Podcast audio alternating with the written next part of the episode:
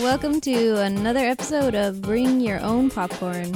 What we lack in education, we make up for with rants, raves, and rambles.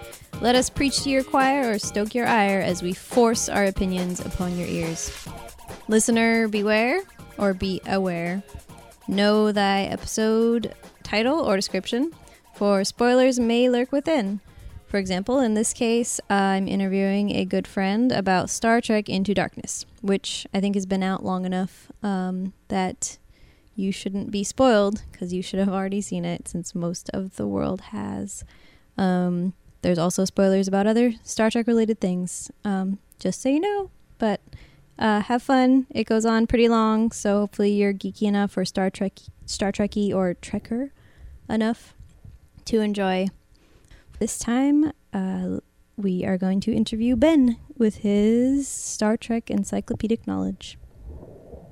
Hello, Popcornites. My goal for this episode uh, was to find some fans of the original series because I have not really seen the original series, and so I watched the movies without that background. So I wanted to get people's opinions who have seen the original series. I did get uh, an expert source, although it turns out that he's not such a fan of the original series. But uh, can you? Um, this is Ben Benjamin. Hi. Do you prefer Benjamin Sir Sir, Sir Rucham? I don't know how. Is your Uh, name French? Ben, Ben. is is fine. No. Ben is what we're gonna call him. and it is not French. It's not just for the French. record. How do you say it? Rushames, Rucham. It's not French. What is it? Russian. Russian. Ooh, say it in a Russian accent. Ruchamas. awesome. Okay. Uh, so that that gives us good material to talk about um, Chekhov. Anyway, so what is your experience with the the more original traditional Star Trek? well, I think like most people who were born after I don't know, 1980. I mean, the original series is pretty boring to anyone who's seen. At least to me, has seen the next generation, especially, but Mm. anything that dates after that, I mean, it's very dated. I don't think so. I mean, it is dated, but I guess I find a strong comedic um, aspect to it that makes it very enjoyable. It definitely was funnier than than uh, the next generation or anything to come after it, but it I found it to be really dull in a lot of places. And I Really? think it's just because it was old and dated. So how many Like how many episodes of the original series have you seen, approximately? Because I've seen like six. twenty five, maybe. Really? Okay, so that's good. You've seen a lot more than me. Yeah. No, I mean, I wouldn't. I've definitely skipped over it Mm. plenty of times. Okay. But you've seen the movies, you said. I have seen all the movies. All of them. many times Okay. since I was a child. Since I- you were a child. I saw the movies. I mean, when I was a kid, you couldn't Netflix it, so you know it was, they showed reruns What is this dark age? of the show sometimes on some channels. But the movies, I definitely saw, like with my dad when I was a kid, many times. I love the movies. okay, awesome. So maybe it's just from seeing the movies. I don't know. Compared, oh, because they'd be more cinematic and more epic and Yeah. probably less cheesy. higher quality. I mean, to a nine-year-old kid, that's like, I don't know. that's Yeah. years. Well, kind of like maybe like First Contact. Have you seen that one? The s- the Star Trek compared. I mean, that movie's amazing compared to. Star Trek: First Contact. Yeah, That's love that probably the best Next Generation one, right? yeah, definitely. Um, And compare that to like seasons one through three, and it's not really. It's definitely better. well, no, it's miles ahead. I mean, it's like, the, I mean, not that I agree with this, but I, I can see it's the same way that like kids now. I've seen with you know kids that love the new Star Wars movies, but they Mm, yeah. don't get the old ones. They're not interested. They're Yeah. boring and the special effects are crappy and they don't relate because We're going to a dark place now. Okay, let's let's stay close to the light. Okay, so um, start me off. Just just tell me like your thoughts on the movie. I can tell you my thoughts too, but from a actually no, I'll start. Thank you, um, because you You're welcome. you'll have the more educated uh, response, so I'll just go ahead with my non-educated response. That's the first time everyone anyone's ever said I have more education. Star Trek In education, anything. geek cred. Um, so for me, I loved the first movie, so I went into this Yes. one with good good feelings. I wasn't going in with a negative perspective. I wasn't going in cynical, even though normally I, I am. Um, I trusted J.J. Abrams. I, put, I put my faith in him, um, and I was just counting on it being awesome. Um, and I went to see it the day that I went to see it because I was in a terrible mood, and I was like, "Well, now's the time to go see Star Trek. That'll cheer me up." So that I was worried that that might have colored how I felt about it because I ended up not enjoying it um, right from the start. I kind of was spacing out, and I felt like it never gave itself time to breathe. It it felt um, contrived, I guess. And I found out later what really made sense to me is that J.J. Abrams is not a Star Trek fan. He has no interest in in any of it. He doesn't. He's not excited about it. Which when I found that out, I was really really sad. I didn't find that out until after I'd seen this one, um, and that makes perfect sense because you can feel that in in this one. Agree. I, I mean, it makes perfect sense, and I think it's the reason why he was the perfect person to direct the first movie, which is a reboot and a revamp and a whole different direction for the whole, you know, series. hmm But it might be a terrible reason for him to keep doing them Yeah, because the first one was inspired. I love the Definitely, first it one. was very inspired and it was very focused and it was very tight. hmm But those are pretty much all things the second one really didn't seem to be. yeah. Did it No, seem any better the second time you saw it?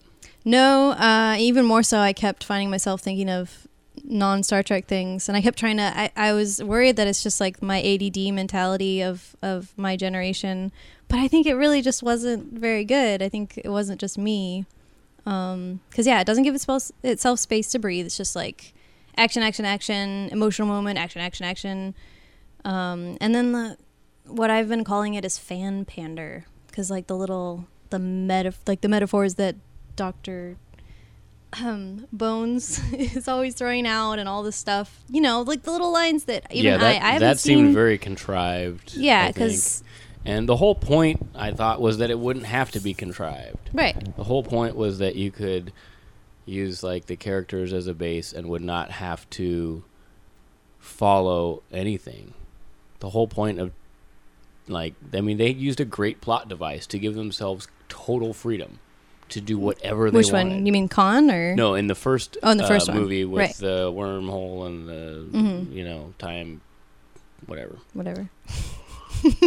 the time, whatever. The time whatever. the time TM. thing that they gave themselves license in a very clever way, I thought, in a very legitimately Star Trek way Mm-hmm. to do whatever they wanted. Mm-hmm. And it and if what they want to do now is to take old Star Trek plots and simply do them slightly differently with throwing in the you know Bones saying his Right. signature line. I mean, that's just going to be really dull. Right, and that's what I was thinking from the standpoint of someone who hasn't really seen the original series. Even I knew all these these Right. cliche Well, lines. they're like cultural yeah, touchstones now almost. And then- damn and so it really Jim, I'm not a blankety blank. I mean, I'm Yes. a doctor, not a whatever. you- I mean, that's right. it's cliche now, and and, and to throw cliche, to use cliches in, in a something that kind of has the potential to be so awesome in the rebooting this whole Star Trek Mhm. franchise. It's just it seemed kind of contrived and cheap. That's where I felt the the fact that he's not really a fan came across because it's like he kind of harvested fan pander. He harvested what he knew would get the laughs, Well- and, and well, both well, times I, I watched mean- it, people were laughing at that. And it'll be interesting to see in a couple years when the new Star Wars start trickling out. I mean, Star Wars and Oh, God. Star Trek, everyone know, knows, is kind of like hand in Mhm. hand. The par- Paramount geek Mhm. science fiction fan hmm thing. But but I mean, only George Lucas has made Star Wars. Star Trek has been made by every. That's I mean, even William Shatner got to direct a Star Trek movie. I mean, Nice. Everybody has had a finger in it. it uh, but Mm, Star Trek pie. tastes like diplomacy. I mean, uh, and that's that's kind of like where they is disappointing. I think for people, and that you can't just turn it into a smash smash 'em up action movie, which I, and I don't think it legitimately was just reduced to that, but It kind of was, and the first one was action, and that's like what the made first it work. it had a lot of ac- it was very violent. I mean, Kirk got the Mm-hmm. shit beat out of him a dozen times. I that didn't happen enough in the second one. and and while the original series was kind of violent, I mean, it wasn't violent like this was violent. You know, it was violent. You know, two fisted haymakers and kind of cartoonish, over the top violence. and, Mm-hmm. yeah, you know, there was there's a there's a certain sort of morality to it. You know, and I know it's kind of it, it might be kind of phony, like oh, they stop and think deeply for a few seconds after they blow up a ship out of the sky or something. They kind of like might feel bad about it a little bit longer than in a in a regular movie, but kinda. the idea that, that's was like one of the you know themes of and as thrilling as it was you know to watch jean-luc picard you know seal an equitable trade agreement between two feuding planets like that's like one end of the spectrum and this is like one other end of the spectrum Mm-hmm. and the the mind i wouldn't say mindless but it was like non-stop extremely fast-paced and pretty brutal violence Mm-hmm. throughout the movie and I I thought it was way more violent than it needed to be. Mm. Yeah, like I don't have a problem with violence, but that's part of why I kept spacing out is because that you kind don't of have a that problem kind of with violence. In oh, movies. in movies, yeah, because I love like battle royale is all about a bunch of kids killing each other. Uh, Kill Bill is freaking amazing, but that's part of why I spaced out because if it's not a good action sequence, like Quentin Tarantino knows how to do an action sequence. Like I didn't like Django Unchained, but the action sequences are riveting. Whereas this one, I just kept spacing out, and part of it was that you don't even know who you're seeing sometimes. Yeah, he's a big into the shaky camera Yes. thing. My producer and, And, I were um, talking about that, and ever since you mentioned it, I kind of noticed it. But I don't know. I saw a behind the scenes thing, and he was like see. hitting the camera and Oh, stuff. God. it's like that and the lens flare, shaky camera lens and flare. the lens flare. Yeah, that doesn't. Star nobody Trek gives a into shit. shaky camera lens flare. That's that's for film geeks. Star Trek fans are not film geeks. They're Mm. Star Trek geeks. They don't care about lens flare Mm-hmm. and blue light and all that stuff. But I, While we're Okay, talking about the violence, though, yes, um, because that's a couple notes that I took. Um, a couple things that happened where I was like, okay, what? And that's like where the detachment from carrying comes from.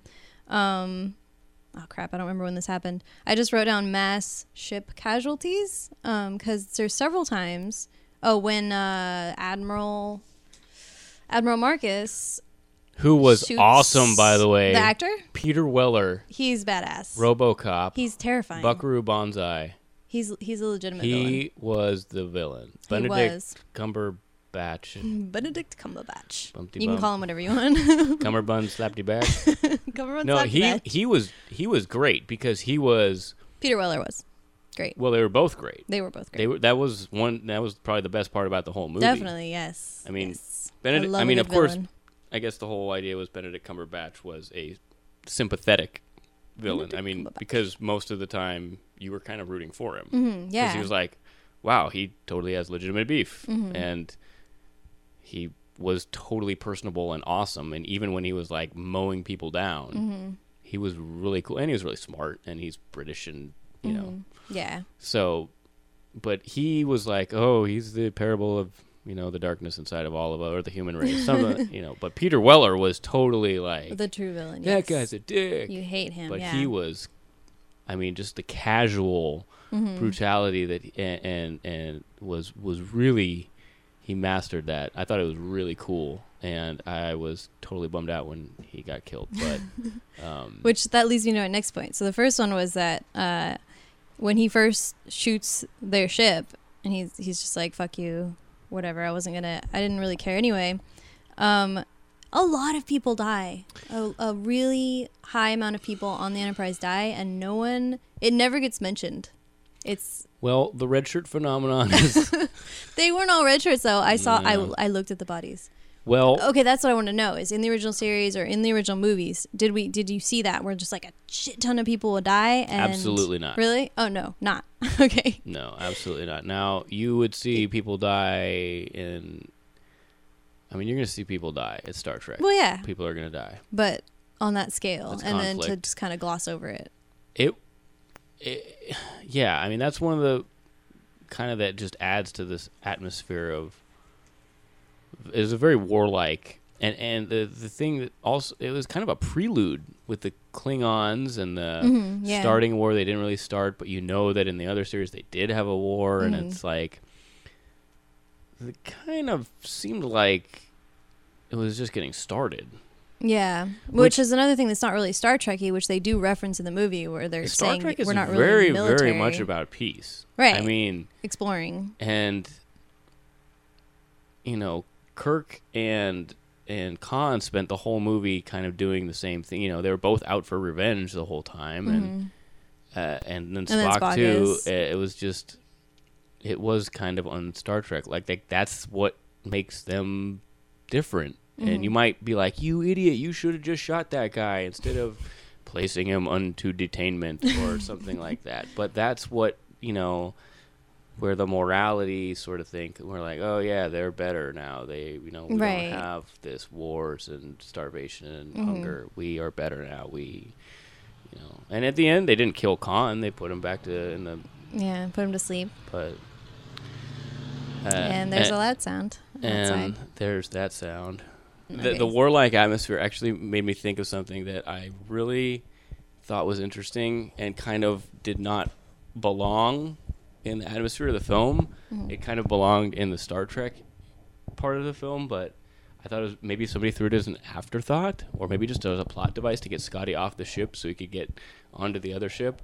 But what was that like? Some weird parable for like nuclear non-proliferation? Like he wouldn't stay on the ship if he didn't know what was in the missiles. Yeah, yeah, that was definitely a plot device. the ship has like la- phasers and photon torpedoes that can like. that was I did notice but- that oh, too. I don't that know was, what's in those missiles. That so was flimsy because his his sole reason for that was he said uh some this is an exploring ship. It's not. Oh no no no! His sole reason for not allowing them on, because I did pay attention to that, because I was like, okay, why didn't he want those on again?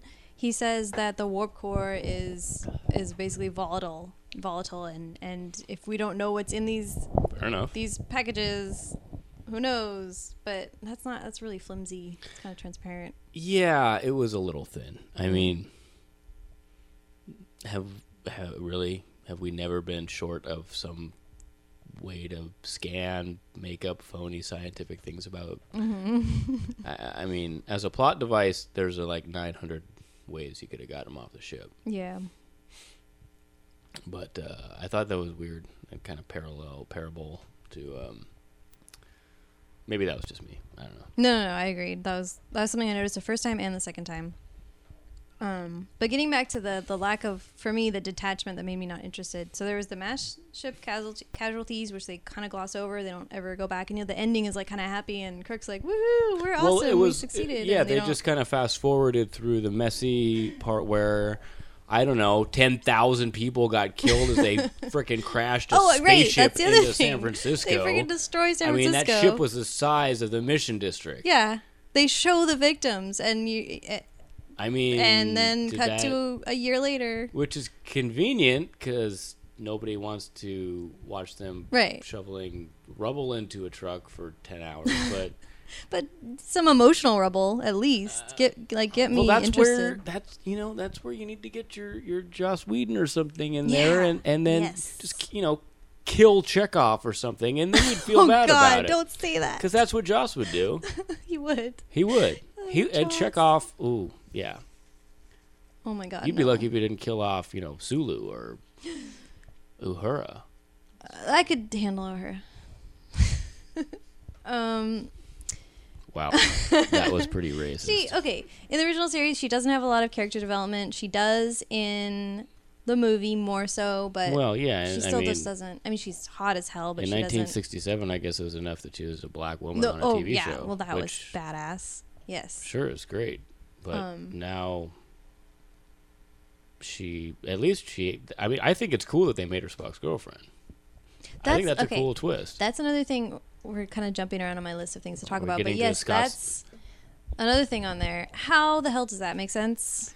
Uh, Did that happen in the original series or the movies? Was there ever any hint, any tension? No, not really. Uh, the the thing about Spock is is that he was in the original series. He was Vulcan with a you know a trace A of drop humanity. of human, yeah. And in this one, He's, he's, the like, other way 80% around. Mm-hmm. which is cool. It's a great character, you know, conflict kind of Yeah. personality conflict to watch him struggle between them. They've done it kind of ham-handedly. Mm-hmm. He's sort of just like really emo. he mean, totally is. And he just like- uses the word logical so conflicted about everything. uh, but um, I feel like I wish I could not feel. Yeah, I. It's not like you know these great crises of character, really a hallmark of sci-fi action. But I just I, that's I I think it's a cool idea to kind of reverse that. mhm. But I, I guess, yeah, Well, my thing with Spock and Uhura was that uh, Spock's my guy. He has my heart. Um, Spock but or or Spock has my heart. okay, the character. Oh, I mean Zachary Quinto is, Zachary is adorable, Quinto. although his bangs are way too much. Um, but there was just not really any. I didn't see the chemistry between him and Uhura. Like, there's a moment where she kisses him, and he's deadpan, and and I had the moment where I was like, well, Zachary Quinto's gay, because she's totally devoted to him, and she's super hot, and and she kisses him, and it's just like there's nothing there, and I don't know why I'm supposed to be invested in this relationship. Yeah, well, I mean, it's pretty unusual to have real on-screen chemistry between two people. I guess so. it- as far as movies go, a lot the of cast of well. this, you know, that bridge crew, the the people there don't have.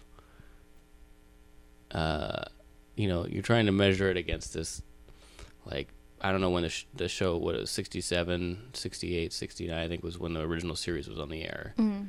And then in the, um, I think it was the mid '70s, they started mid late '70s, they started making some movies. Mhm. And the last one, I mean, they're still in Star Trek movies, so they've literally been do- do- together doing stuff for 40 plus years. Wow. So then comparing these new people to the kind of chemistry that they have has got to be tough, because obviously those original cast members have been done a lot of stuff together. Mm. That's true. Even just what they did on screen, they've done a lot together. yeah. It's pretty good, but the romantic chemistry, you're right, is not super apparent. it just felt like to me she's the only. Correct me if I'm wrong. She's pretty much the only woman on the the bridge. And Yeah. So they Well, had to got- throw her at someone. well, and that was how the original series was. There was a lot of mini skirts and Yeah, but she was the only woman on, on the women, bridge, right? and- and yeah, w- But they weren't in relationships. Like token skirts is cool, but like to try to throw them into a, a Well, her and Kirk had the first interracial on-screen kiss. awesome. They should have done that in this television movie. history, supposedly. Scandal. But I guess, I guess my point was that um, Spock and Uhura throughout the two movies have maybe two, three minutes of screen time on Mm-hmm. screen together. I mean, there's Right, which is why I don't care. There's eight people on the bridge crew. There's eight characters. There's you know uh-huh. uh, that are together as an ensemble. So the interpersonal dynamics between each of them, which is something that you kind of get a hints of, but you still don't see it fleshed out Mm-hmm. in the series or the movie. You see it, you know, the, the main one is Kirk and Spock. Right. That's the relationship, Mm-hmm. not Spock and Uhura. It's it's not a distraction necessarily. It's a different tack, and the the relationship between Spock and Kirk is is really forced. Bromance. Oh, It's in in, really in Into Darkness. in, in, in Yes. both new ones. yeah. Oh, I don't remember Um, the first one.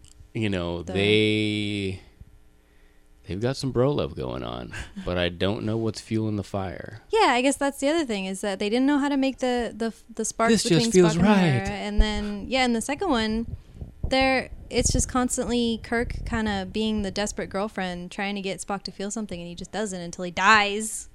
Yeah, That's that's, romantic. one of the biggest things about this movie is that Kirk is such a little bitch. Mm-hmm.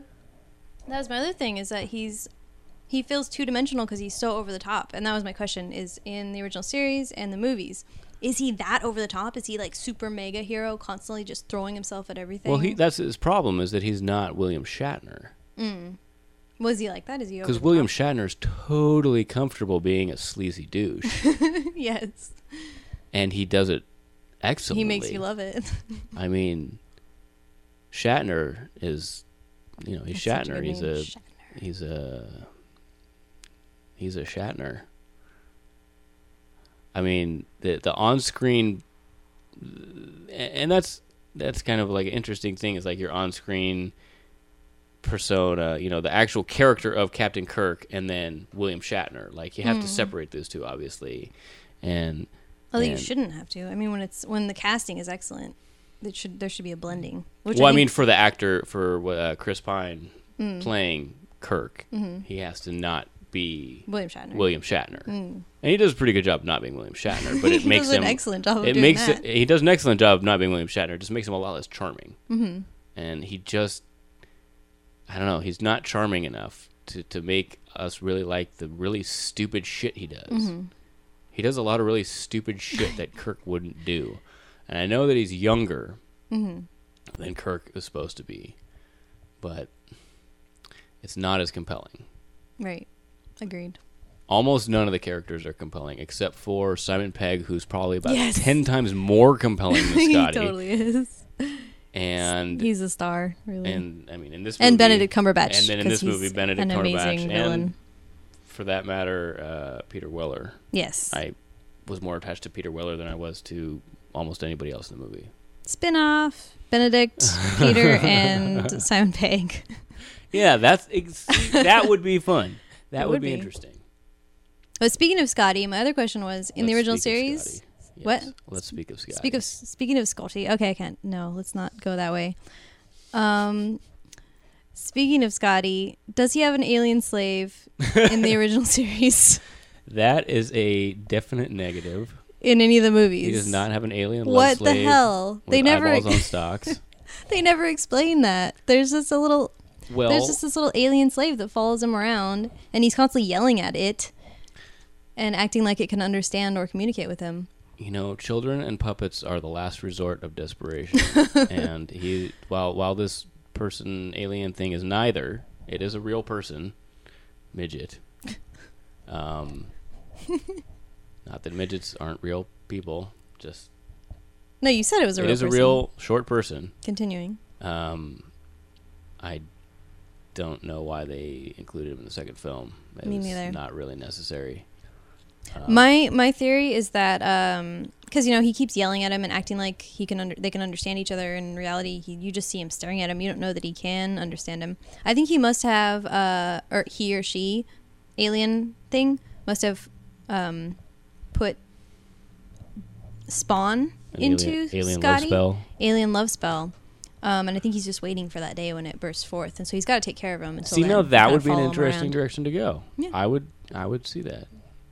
plot twist. M. No, Night I thought he Shyamalan was. I thought he was cool in the first one, but like He was cute. he could have just, they could have just left him there. Yeah. I mean, you can't add anybody to the crew.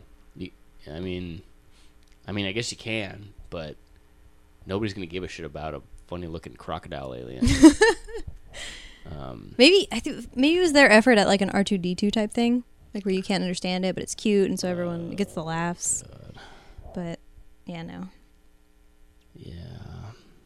And um, which leads me to another um, question. What's with the Klingons? What's with them? What's with the helmets? Their helmets are awesome. Was that in the original series? No, well, no, they look like. they Oh, they're just dudes? they They're just like dudes, huh? in this original series, they were just oh, they were just Russians. I Huh. mean, it wasn't even like an allegory. They just were Russian. huh. It's like these guys are dicks. They don't have helmets like even we'll in the get movies. the best of them every time, even though they're you know slightly devious. They're just the dark side. Yeah, basically. The I mean, I think their ears were kind of pointy, but they had no brow ridges or anything like that.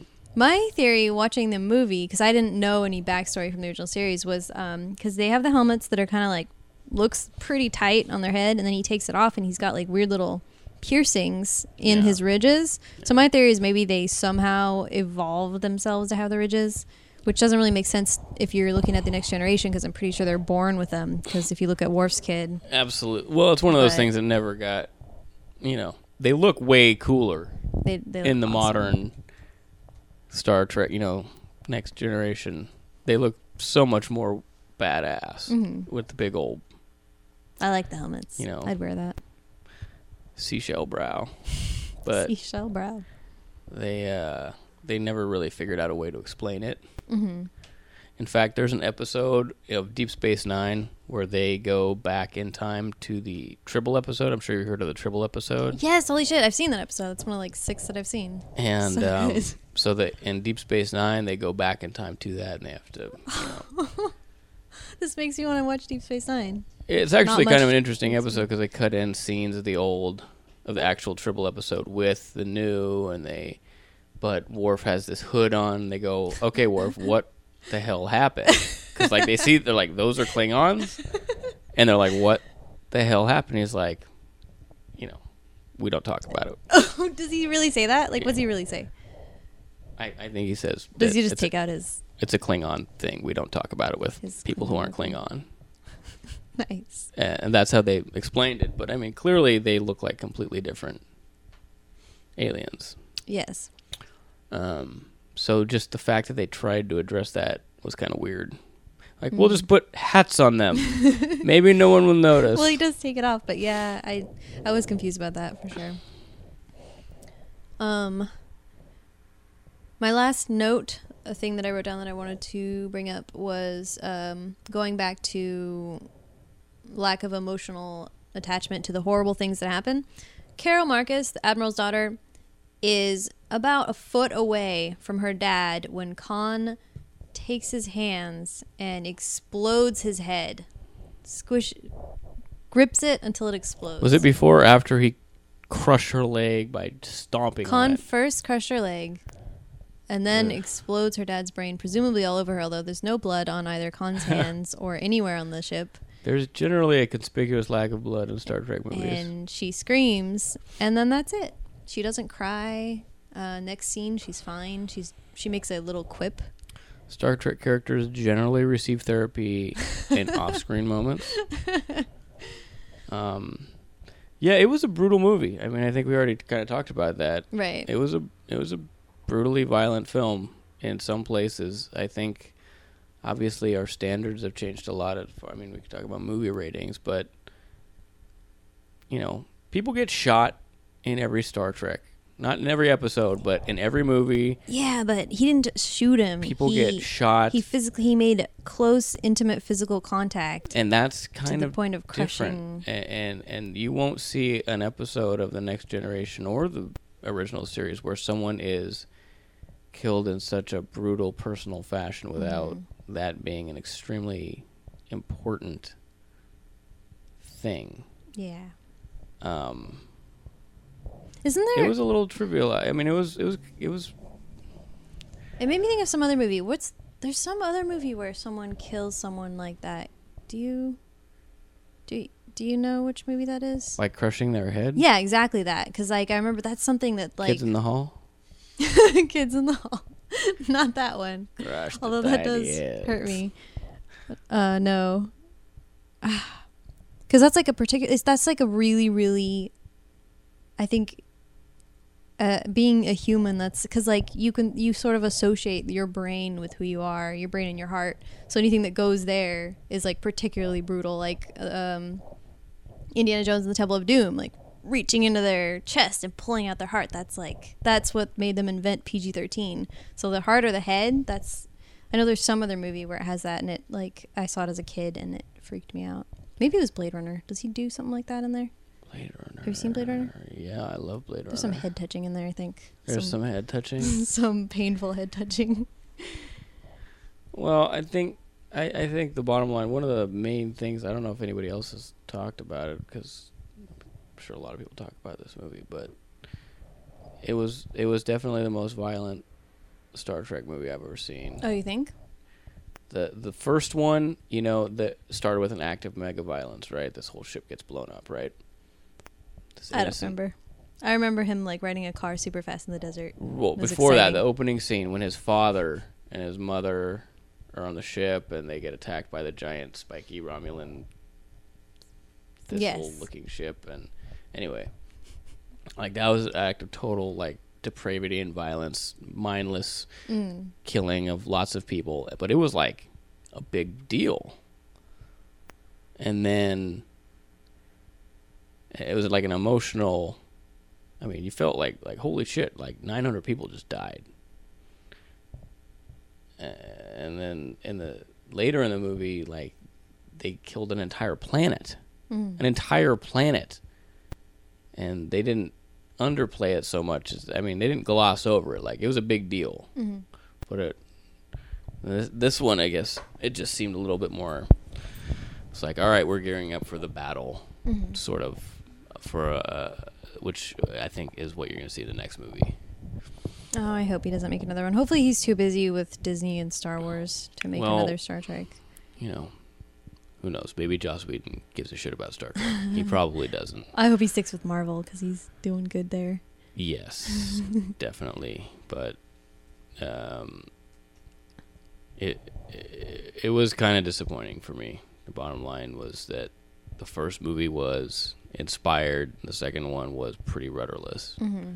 And I think I think that really came from the fact that he wasn't a Star Trek fan. Well, he was just a director. I Yeah. mean, somebody else wrote the screenplay, Mhm.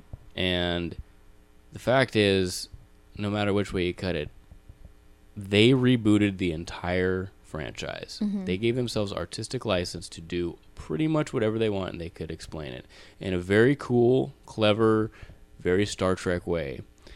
And they made a great movie. And then the first thing they do in the second movie is replay. They basically remade Star Trek to Wrath of Khan Mm. and just sort of changed some of the detail. Now, Right. I should say it changed most everything about it, but the main crux of the movie, the fact that Spock dies saving the ship, they just made it Kirk. Right. They even had him say the you know the line, and, and Mm-hmm. It was very very M Night Shyamalan. it's like if they're just gonna rewrite all the things that happened to him, it's a waste of rebooting the whole series. Mm-hmm. And I, I, I heard someone point out too the similarity between the first movie, um, the chemistry between Kirk and uh, his dad figure, um, Pike. Pike. Yeah, uh, the same thing basically happens where he's like, "I'm disappointed in you, but it's okay, I love you," and that same thing happens. And of course, they Oh, bring it up his, again, and then his dad dies again. You know, Right. his father figure dies again. Like, Right. I mean, he's pretty well on his way to becoming a serial killer. Yeah. uh, instead of a hero. He's just not that. eh, the confidence and the arrogance and the talent, like the balance of those things, like It's seems precarious. to be veering wildly all over the place, and Just like the movie. That pretty that pretty much sums up the movie. yeah, veering all over the place. Mm. Okay. Last thing I want to bring up that kind of to go away from um, Star Trek a little bit. Did you see Iron Man three by any chance? I did. You did. Okay. Something. Speaking of children and robots being the last desperate act of the totally desperate director. Yes.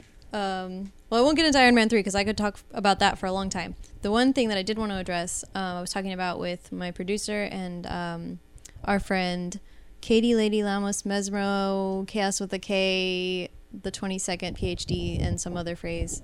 Um, we were talking about the allusions to terrorism in Iron Man 3, and then I was noticing the parallel in that in in Star Trek, which I was telling them I didn't relate to at all. Like it, it totally bored me in Iron Man 3 to be bringing up this kind of terrorism aspect and making the uh, the the Mandarin look like uh, Bin Laden.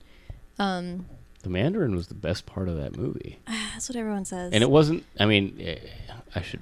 Ben Kingsley was the best part of that movie. He could have been a freaking hot on his dog vendor. on his own, yeah. But I mean, the character was awesome. I thought he was great. awesome.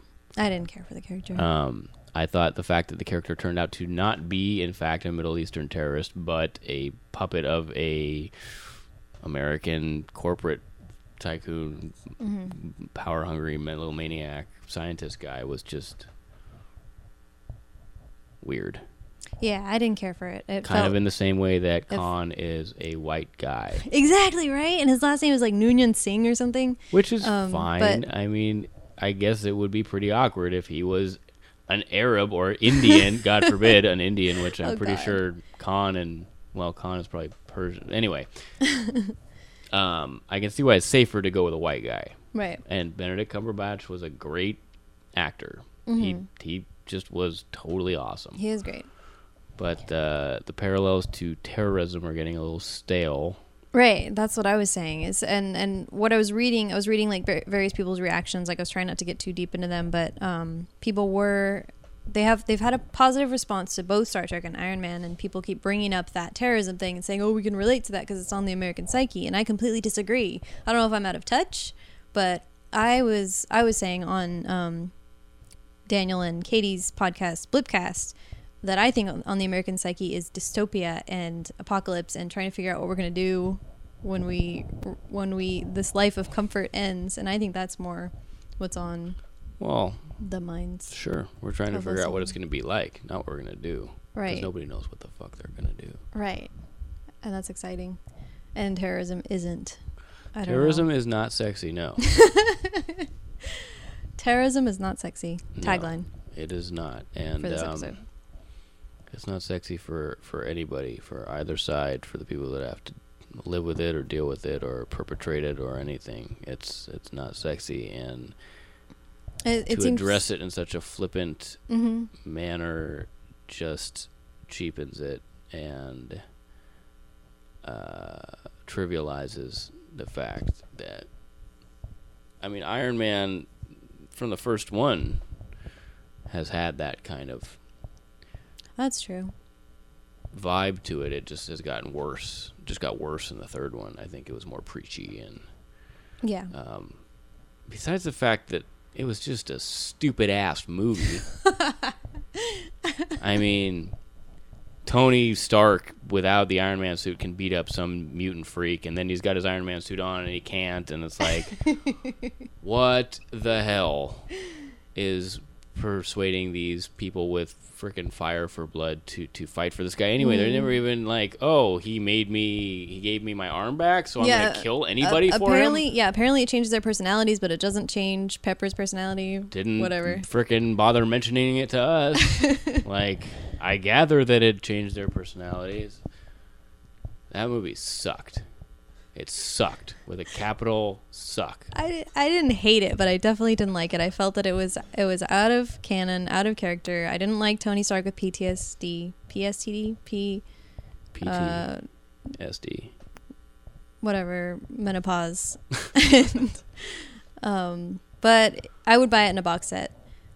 But my point is, the whole the, the terrorism thing is is a hack move, and I feel like it's it's kind of like all the, it's kind of like seeing the like military commercials that are trying to recruit you and they use GI Joes because it, they're kind of like t- trying to well, he didn't even really into. perpetrate any. Con- I mean, if we're talking about Khan, he didn't really perpetrate any terrorist Besides that explosion, yeah, but uh, I I know mean, I, he didn't blew even, up the building, well, and then the ships, and then they make the ship and then he and- strafed all the admirals. And despite all of these things that he did, he still came across as a pretty compelling guy. Very true. You kind of had his. You're kind of like, I totally understand why you just do that. That which which makes it weird too. Which, if they're gonna, you know, you can't have it both ways. Right. I mean, Can't have your cake and blow it up the too. fact is that when he crashed the ship into San Francisco, he probably killed a hundred times more people than he killed in his terrorist acts. his library explosive. I mean, he crashed a ship into San Francisco, like a spaceship, like a Mhm. big assed spaceship. But a year later, they were fine. They'd rebuilt and they had this little ceremony. That was a big deal. Da, da, da, da. But uh, yeah, that was kind of weird. Yeah. Um. So yeah, in summary, I would say my feelings on the movie are um, it just it it uh tried to reach too far. It was clearly clearly made by someone who didn't have his heart in the inspiration. More, his heart was in the the franchise and creating something new but just didn't have the the spark.